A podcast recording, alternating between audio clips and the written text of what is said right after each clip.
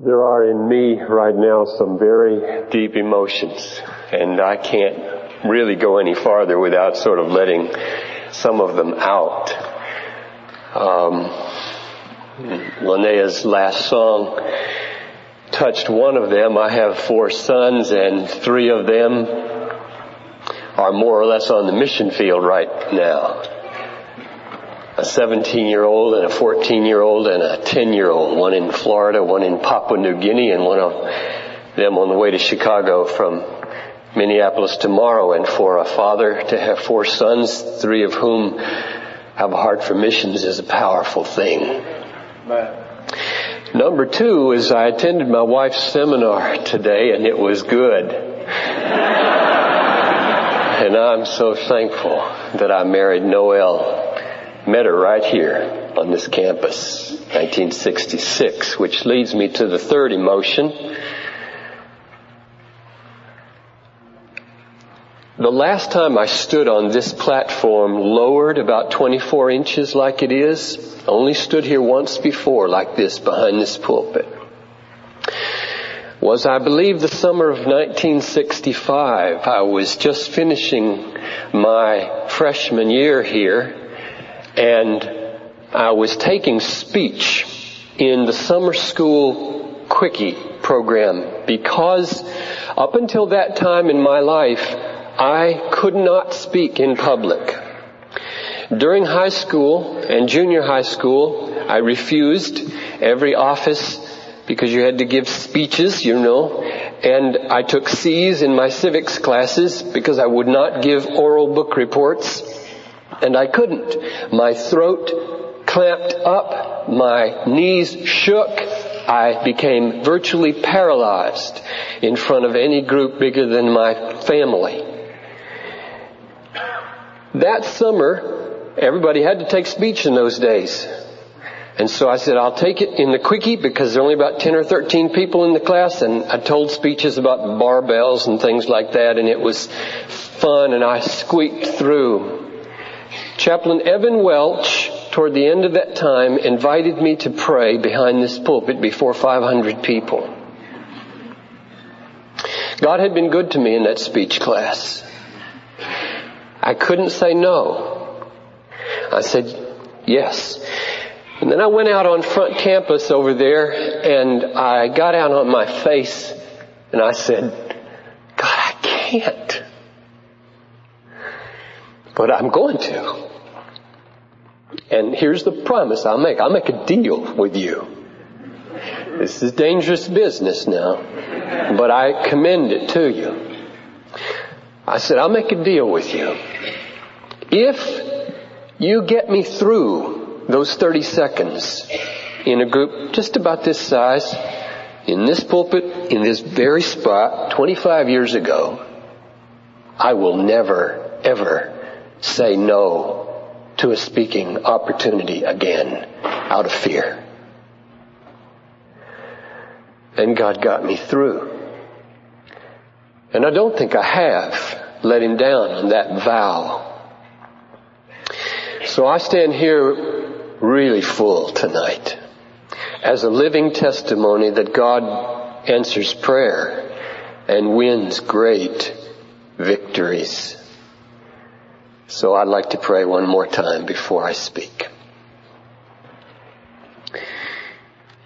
Thank you so much, Father, for saving my soul. And then for saving me from a life that could have been so different than it has proved to be by answering prayers 25 years ago in this very spot. I bless your name. I exalt you. I honor you. I glorify you. I long to spend my days heralding the assured triumph of the gospel in this world and your glory through it. And now I pray for this moment. These people are tired. They've been saturated with good things, but you are so strong. Come, Holy Spirit. Come and grant that the veil be lifted and that we have eyes to see and ears to hear the glory of the Lord and His Word. Grant that there would be anointing upon me, I pray, and that I would only speak the truth, that the evil one would be bound, and that your name would be lifted high, that faith would be strengthened, that churches would be made alive, and that people would become men and women of prayer. In Jesus' name I pray. Amen.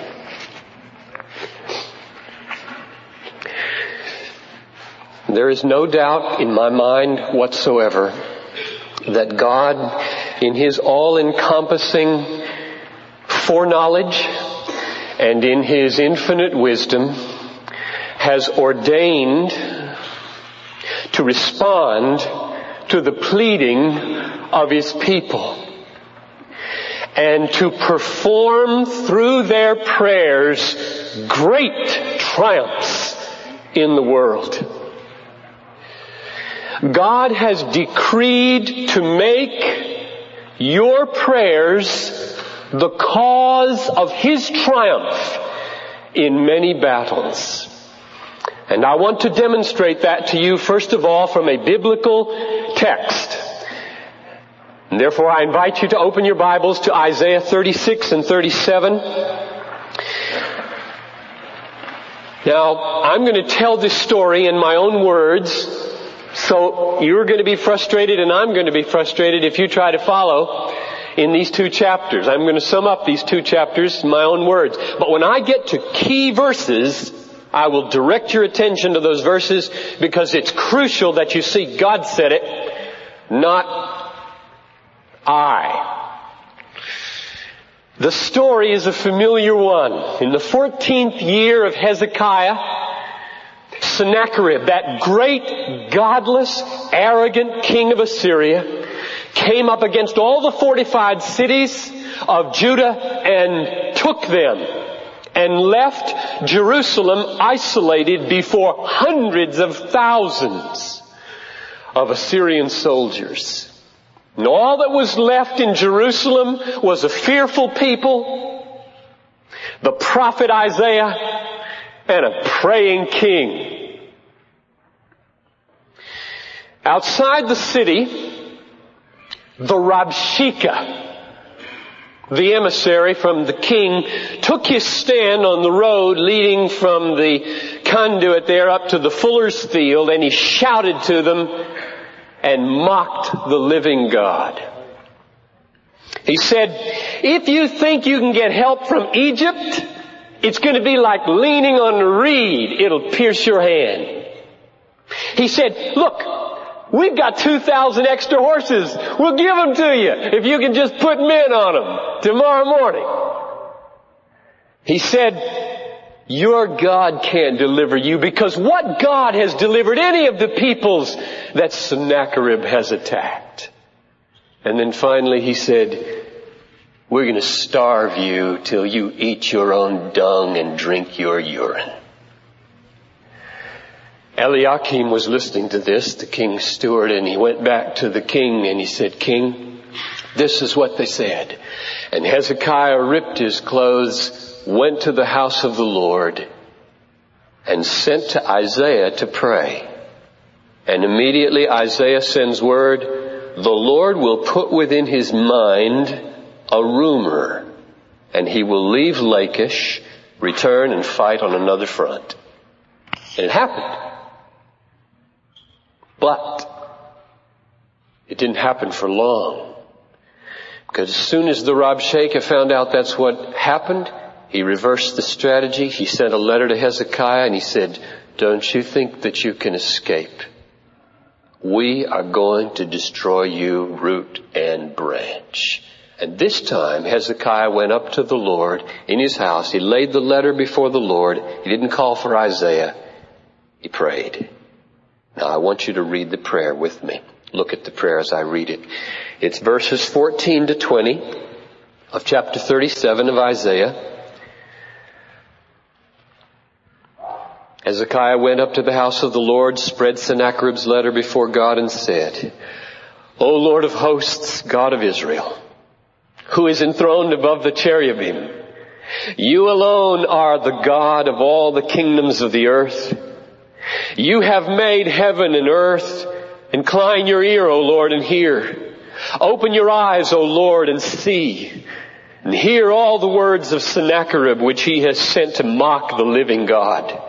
Of a truth, O Lord, the kings of Assyria have laid waste all the nations and their lands, and have cast their gods into the fire, for they were no gods, but the work of men's hands, wood and stone. Therefore they were destroyed. So now, O Lord God, save us from his hand that all the kingdoms of the earth may know that you alone are the Lord. Now, as soon as Hezekiah had finished praying, before sending word to Isaiah, the word of the Lord came to Isaiah in answer to this prayer. And the answer given was this. First, verse 21. I'm going to skip around here and just pick the high points of the answer. Thus says the Lord God of Israel, note these words, because you have prayed to me. This is the word that the Lord has spoken concerning Sennacherib. And here's what he says to Sennacherib, verse 29. Because you have raged against me and your arrogance has come up to my ears, I will put my hook in your nose and my bit in your mouth and I will turn you back on the way which you came. Verse 32. The zeal of the Lord of hosts will accomplish this. Verse 35. For I will defend this city to save it for my own sake.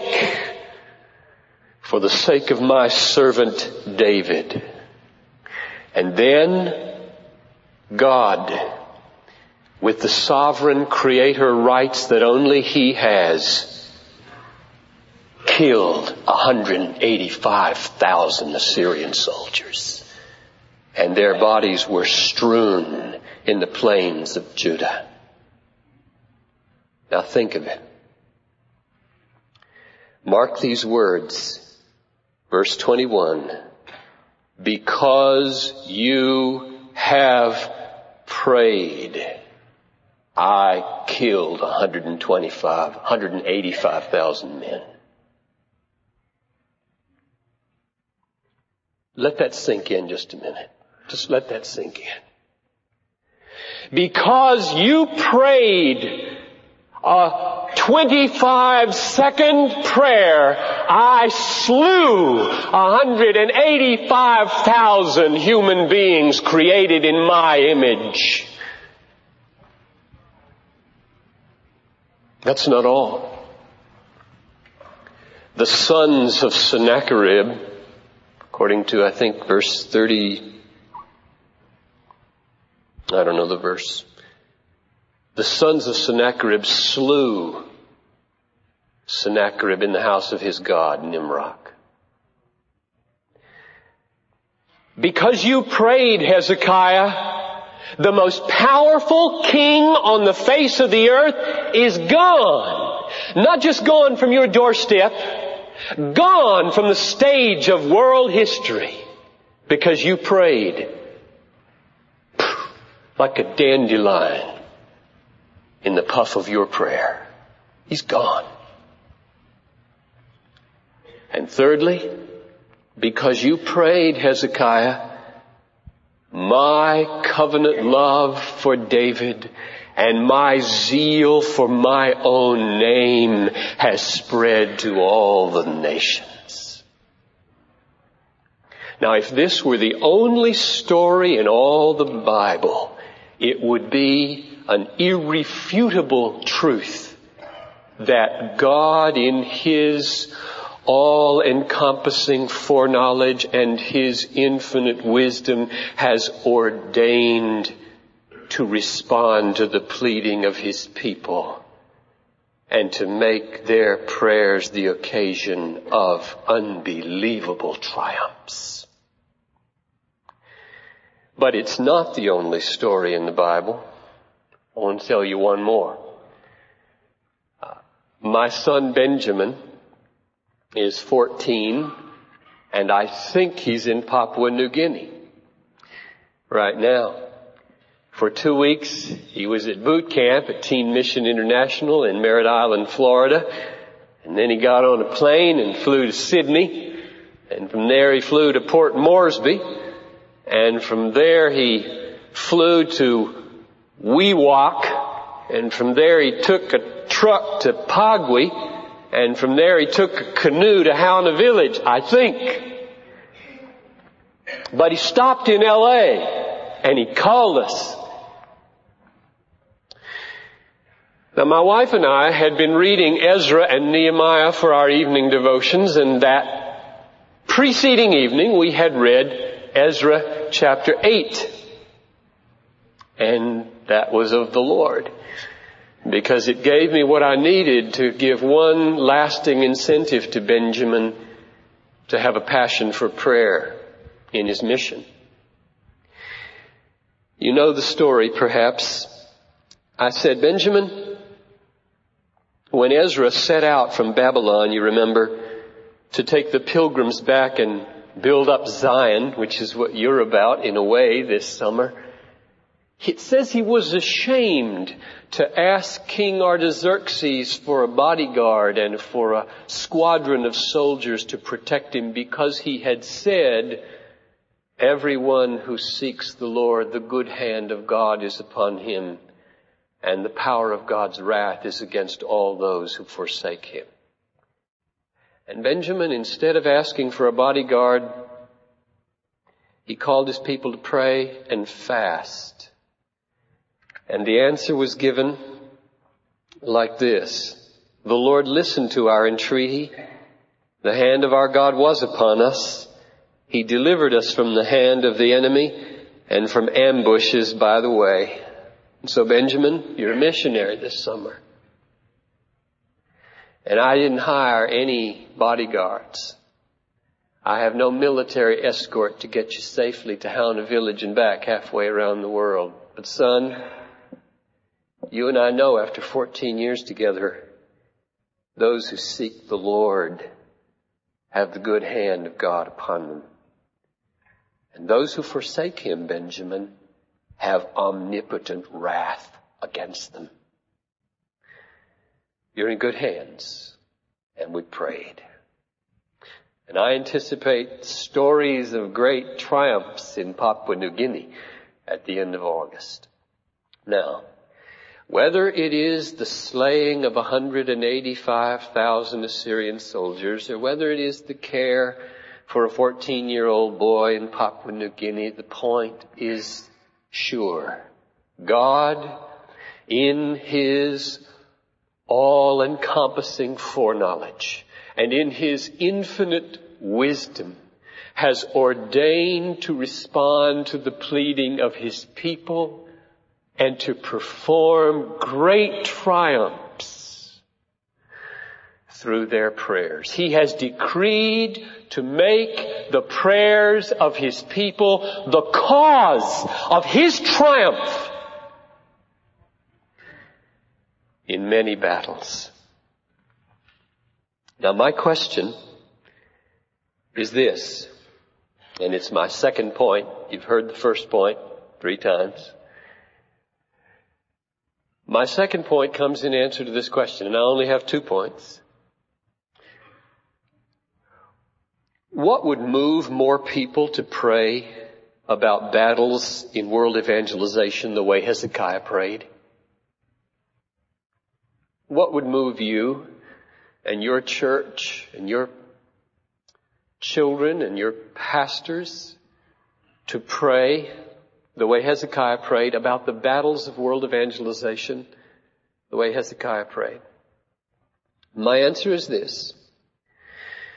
People will pray about the warfare of world evangelization the way Hezekiah prayed when they are filled with a vision of God's inevitable triumph in world evangelization.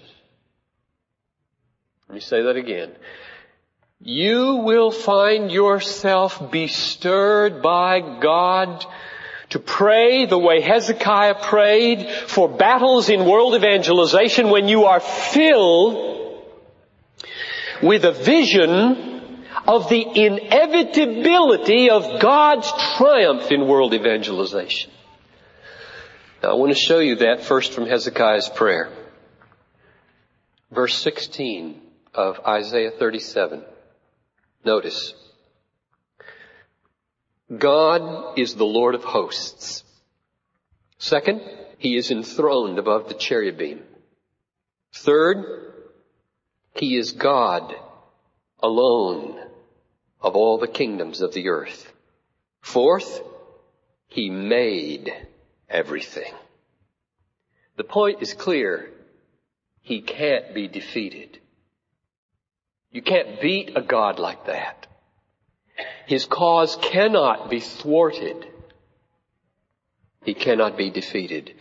That's why I speak of the inevitability of the triumph of world evangelization. If world evangelization has been purposed by God, it will happen. It's going to happen. If every one of you became apostate and refused to have any part in it, it will happen. And you will be left out of the glory. Now, the most important book that was written on prayer, I believe, in the 1980s was this book. Operation World. I was glad to see how big the pile of them was at the bookstore. So I hope I can get all of you to buy it. I believe it was the most important book written in that decade, maybe the most important book written on prayer this century. I do not believe it is an accident that within four years of the publication of the 1986 edition of this book, God turned Eastern Europe upside down. That's no accident. Heaven alone will record the correlation between the movement of prayer for the USSR and the Eastern Bloc and the events of last year. Heaven alone will record that, and I do believe there are millions of video cameras in heaven, which we will spend an eternity watching. And the way it works is like this. I don't know how else God could do it, but without video cameras. But here's the way he's doing it, or something better. Here you have a saint praying and one video camera with the sound on the, on the saint in the closet where nobody else now is watching, just like Jesus said, and he's praying. And the video camera for the Library of Heaven is being taped.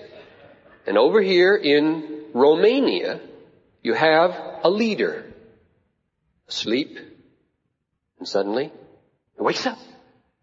And a new thought is in his mind. A new idea. A different inclination. Now, there are millions of such correlations happening even as I preach right now. Some of you are praying about things. You will not see the answer until you watch those videos in heaven. Forever and ever we'll enjoy these things. God has done.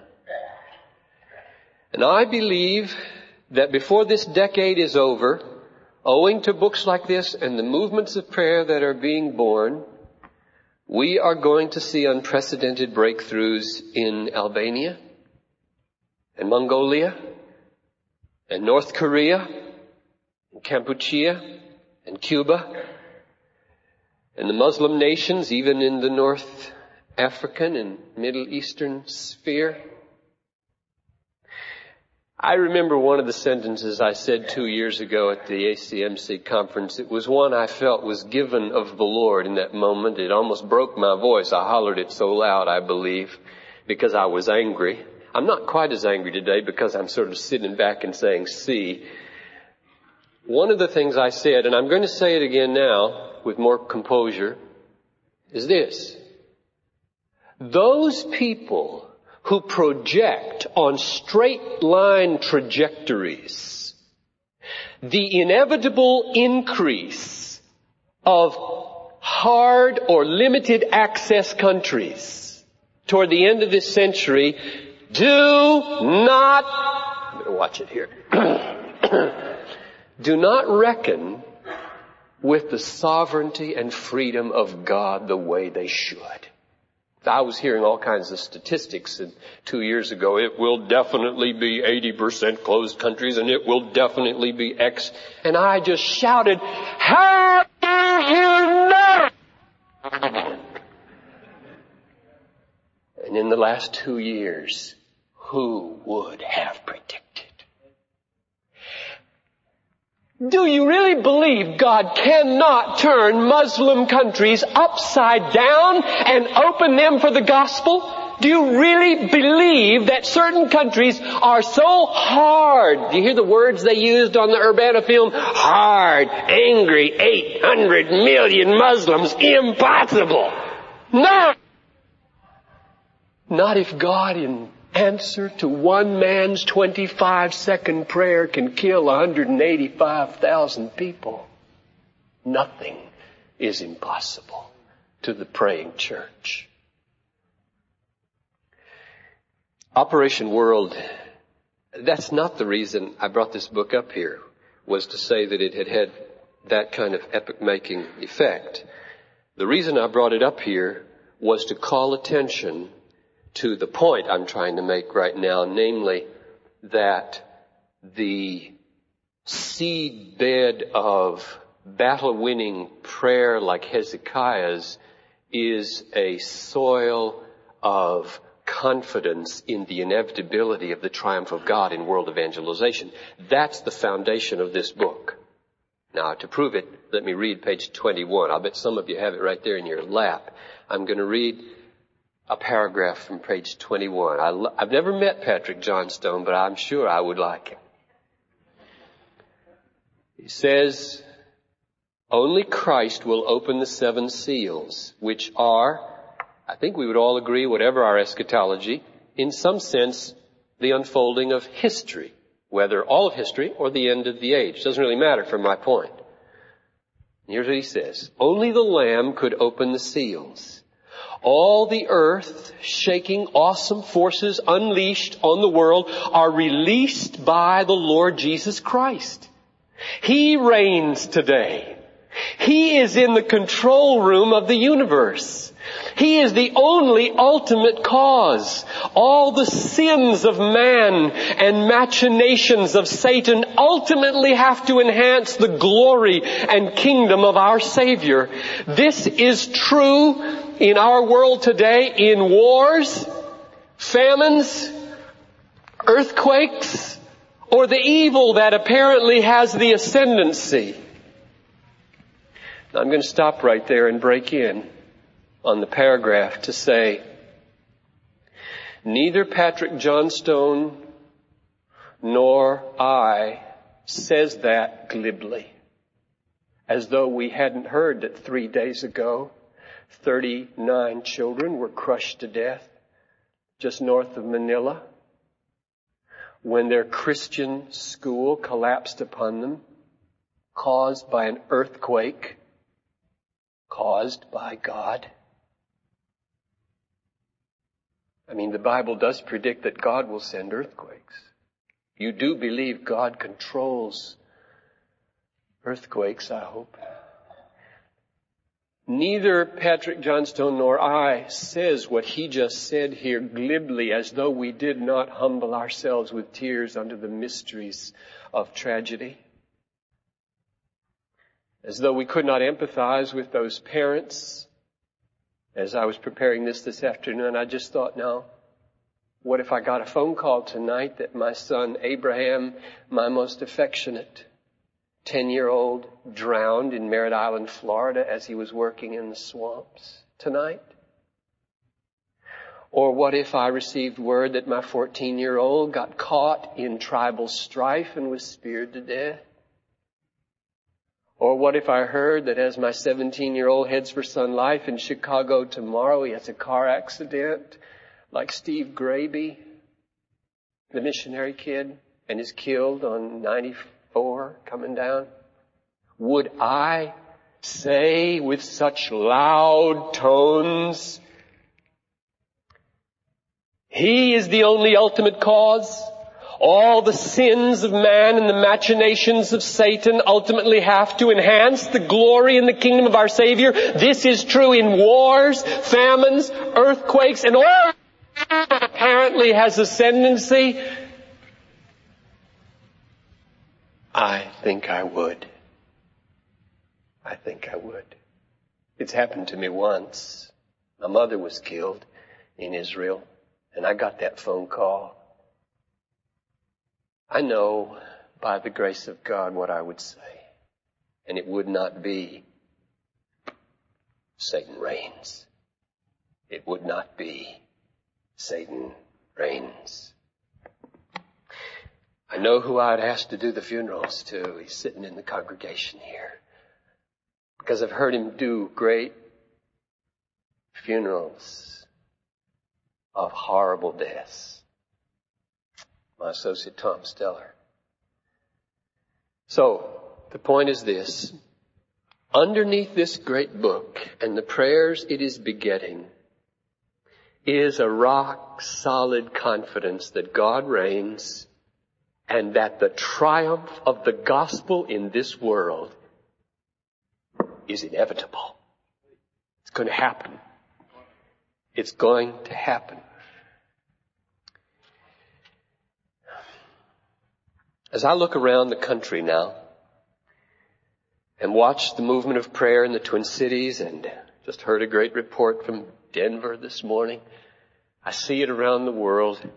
What I'm concluding as a kind of subordinate confirmation of scripture is that People are praying warfare prayers like Hezekiah to bring down the victory of God in world evangelization wherever hope, did you catch the motif in Urbana? It's really everywhere you go today. Wherever strong, confident hope in the triumph, the inevitable triumph of the gospel is uh, thriving.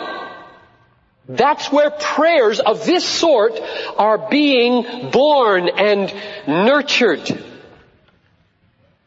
I just find it again and again that the crown rights of King Jesus is the note that is being struck again and again and again where this kind of praying is happening around the country and around the world. It's a kind of new thing today. That's why we have so many worship songs. You wonder what God's doing, don't you? That the worship music today is of a different ilk than 20 years ago. Because in the whole movement of prayer and world evangelization renewal, there is the supremacy of God and the kingly rights of Jesus being highlighted. Last night, Bill Waldrop said, vision is seeing, your mind's eye, what ought to be and what can be, and passion, passion is the zeal or the devotion to serve that vision. And then he qualified himself. He said, there are people with evil vision. And he used the example of somebody who could see what they thought ought to be and could be, namely their pornographic magazine in every grocery store in America. And then a passion to fulfill that vision. And therefore he qualified the definition of Christian vision like this. He said, it is driven by compelling convictions. Remember that phrase? Which he simply meant truth. What ought to be in God's eyes. Now, as I reflected on the nature of vision and passion and prayer after that message last night, I thought to myself, I think I want to go a step further in distinguishing Christian vision from secular vision contradicting nothing, but saying a mighty amen to everything I heard last night, and taking it one step further. Namely this. The difference between secular vision and Christian vision is that secular vision calls us to imagine a possibility and Christian vision calls us to believe a promise. Let me put it another way. Secular vision summons us to envision what could be if I worked hard enough. And Christian vision summons us to envision what will. And I have the privilege, if I'm willing, of becoming a servant of what God is creating. Now the profound difference then between secular vision and Christian vision is the difference between man's sovereignty and God's sovereignty. Secular vision calls us to the glory of creating something we've seen. And God calls us to something He's creating. You have been created by God's vision. You are the product of His vision and He will get the glory. Prayer that wins battles in world evangelization is flourishing today wherever vision of this sort is flourishing. That is, vision of what God most definitely is going to do, the inevitability of the triumph of world evangelization. Now, I get this from biblical prayers. I get it from a prayer awakening as I see it around the country, and I get it from my own personal experience, which I want to turn to at last, and then close with an admonition. What I mean by my own personal experience is that I find in my own prayer life that a peculiar kind of text empowers my praying and stirs me up. I'm on a study leave from my church right now and I'm holed up in a little mobile study in Barnesville, Georgia, working on a book. But I try to devote extended time every morning to prayer and to meditation on the Word. They have nothing to do with my book directly. And morning after morning, the texts come. One of them that came recently was this one. Let me quote it for you. I'll tell you where it is. I don't want you all flipping through your Bible while I'm quoting this glorious Word of God. This is the kind of text that begets a passion for prayer in my heart. All the ends of the earth shall remember and turn to the Lord. And all the families of the nations shall worship before Him. For dominion belongs to the Lord and He rules over the nations. That's Psalm 22, 27 and 28. Now do you hear the logic of inevitability behind that text? There's no if, ands, or buts in that text. There's no, John, if you get serious and earnest, God will finish the Great Commission. God will finish the Great Commission. I have the glory of participating or I can be left in the dust. My prayers ignite when I hear this logic. Notice the three steps. To Him belongs dominion. He rules over the nations. That's premise number one. Therefore, number two, all the ends of the earth will remember and turn to the Lord. They cannot go on resisting indefinitely because dominion belongs to the Lord and He owns the world. He needs to have it back as the possession of His Son bought by His blood. Conclusion, therefore all the families of the nations will worship before thee, O Lord, our sovereign God. Now, the very least, whatever your eschatology is, and let me put in a parenthesis here. I pray and ask the Lord, if you want me to say this, just bring it to my mind. Here it is, boom. Parenthesis. Everybody 45 years and under, I'm 44. Everybody 45 years and under, it seems to me today, has no eschatology. And everybody over 45 is weary with debating it. That's bad news, folks. That's bad news. Now, I don't want to resurrect the divisiveness of pre and ah and postmil and pre and mid and post trib. Don't want to resurrect the divisiveness. But listen. The Bible is full of truth about what's coming. I, I disagree with my dad eschatologically, but oh, I'm so glad he believes something. Frankly, I think we need some eschatology.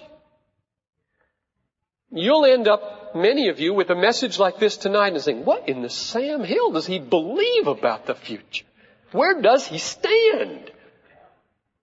And that's alright, because I haven't written the book yet. but it needs to be written. We need a non-divisive statement about whatever we believe. Now the Puritans were driven, William Carey was driven, and Jonathan Edwards, and David Brainerd, and Adoniram Judson were driven by postmillennialism. Christ owns the nations. He's gonna take them to himself. He will reign and rule. And I thank God they were driven by whatever they had to be driven by. My guess is there's not ten postmillennialists in this room. Maybe not ten who know what it is. I don't think we're the better for it. That's the end of my parenthesis. Some of you take me up. You write the books. I don't want to resurrect new divisive disputes. I don't think we should build denominations or institutions about our millennial or our tribulational view. Alright? We shouldn't. But we ought to believe something and preach it with love. Close parenthesis. I lost my place. Where am I here? Oh yes. I was going to say, whatever that psalm means, Psalm 22, 27, and 28, it means at least the truth of Matthew 24, 14 and Revelation 5, 9. And in this group, many of you know those by heart. This gospel of the kingdom shall, underline it, shall be preached throughout the whole world as a testimony to all the nations and then the end will come. No ifs, ands, or buts about it. It will be done. And Revelation 5, 9, worthy art thou, O Lord, to take and open the seals, for thou wast slain, and by thy blood didst ransom men for God from every tribe and tongue and people and nation and hast made them a kingdom of priests to our God, and they shall reign on earth. It is as good as done. Christian vision feeds battle winning prayer and Christian vision is not the envisioning of a possibility. It's the grasping of an inevitability. Now let me close by just meditating very personally with you on that image. The grasping of an inevitability. Here's my picture of how the kingdom is working today. You all here today were created by the triumph of world evangelization. You don't have to make world evangelization triumph. You were made by the triumph of world evangelization. And you were created as though an electric current is now flowing in your body. You were made to reach out and take hold on triumph so that you flow between triumph and triumph as a conductor of triumphant grace. That's why you were created. But you know what has happened when the jolt of awakening has hit many people? Instead of reaching out for that live wire of the inevitable triumph of God, which would enable a spiritual dynamic to flow through them like they've never had before. You know what they've done with their hands? These live wire hands, they've sunk them in the ground of worldly things and the current has simply run on to find another. And so I want to close with a plea tonight. I want to plead with you to take your hands, your wires out of the television. I'll tell you why I put television at the top of my list here in my little practical plea tonight. I don't own a television and I haven't for 20 years. I'm on vacation. My in-laws have a television. We watch Andy Griffith every night on TBN, I believe it is, channel 17 in Barnesville, Georgia. There are, I believe, commercials twice 16 of them. Eight each break. I sit and I watch and I analyze as a pastor because now I get on vacation a chance to see what my people do. I don't watch television ever, except on vacation. I watch them and I say, this is what's happening all week long to my people between my efforts to create passion for God. It'll never work! And then I have to preach myself. Oh, but the reason I feel so threatened by this in my weakness is because I don't think anybody can watch 16 minutes of hard hitting slick, sexy, subtle commercials without having the passion of God drained out of them. I don't think it can be done. Not to mention if you watch maybe two or three hours of television, and that means what? 16 or 18 five to eight minute spots, each having five to eight slick, sexy, subtle commercials. And you know what's so bad about them? It's not so much the sex. Though that, for me, a male, is the problem.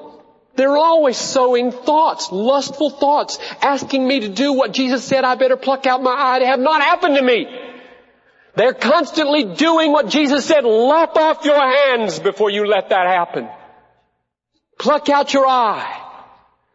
That's not the main thing. You know what the main thing is? Incessant banality incessant silliness, incessant emptiness so that you really do begin to think that pop is where it's at.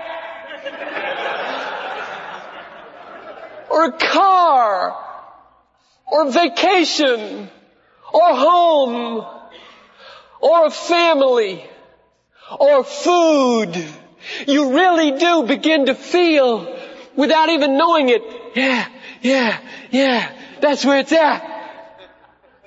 And you're dead because the greatest realities in the world are just being smothered.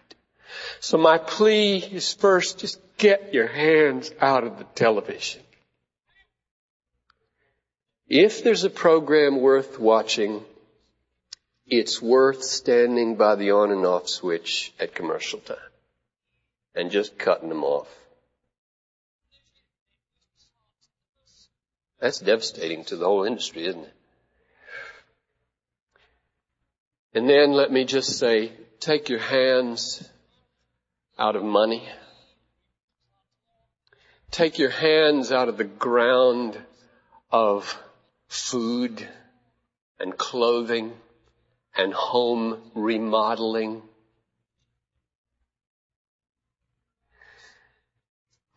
Oh, I love the way Bill Waldrop ended last night. How are you going to invest your life? How are you going to invest your life? The current of God's triumph flows in, jolts you awake, and you've got this choice. Will I take hold of the other end of the wire from triumph to triumph and become the living conduit of a force that will give life to me, life to my prayers, life to my church, or will I sink my hands in the ground of the things of this world? I just plead with you. Believe in the triumph of world evangelization and you will pray like Hezekiah. Let's pray. Oh Father in heaven, as we close now and walk out of here, please don't let this be in vain. Beget fresh faith. Forbid that we would think like the world thinks Namely, that vision is the seeing of a possibility instead of the grasping of an inevitability. Flow with your inevitable triumph into the hearts of these people tonight and get victory over their fear. Get victory over their discouragements. Get victory over their failures. Get victory over their weariness get victory over everything that would hinder their Hezekiah-like praying. And let there flow out from this meeting tonight a great wave of triumphant intercession.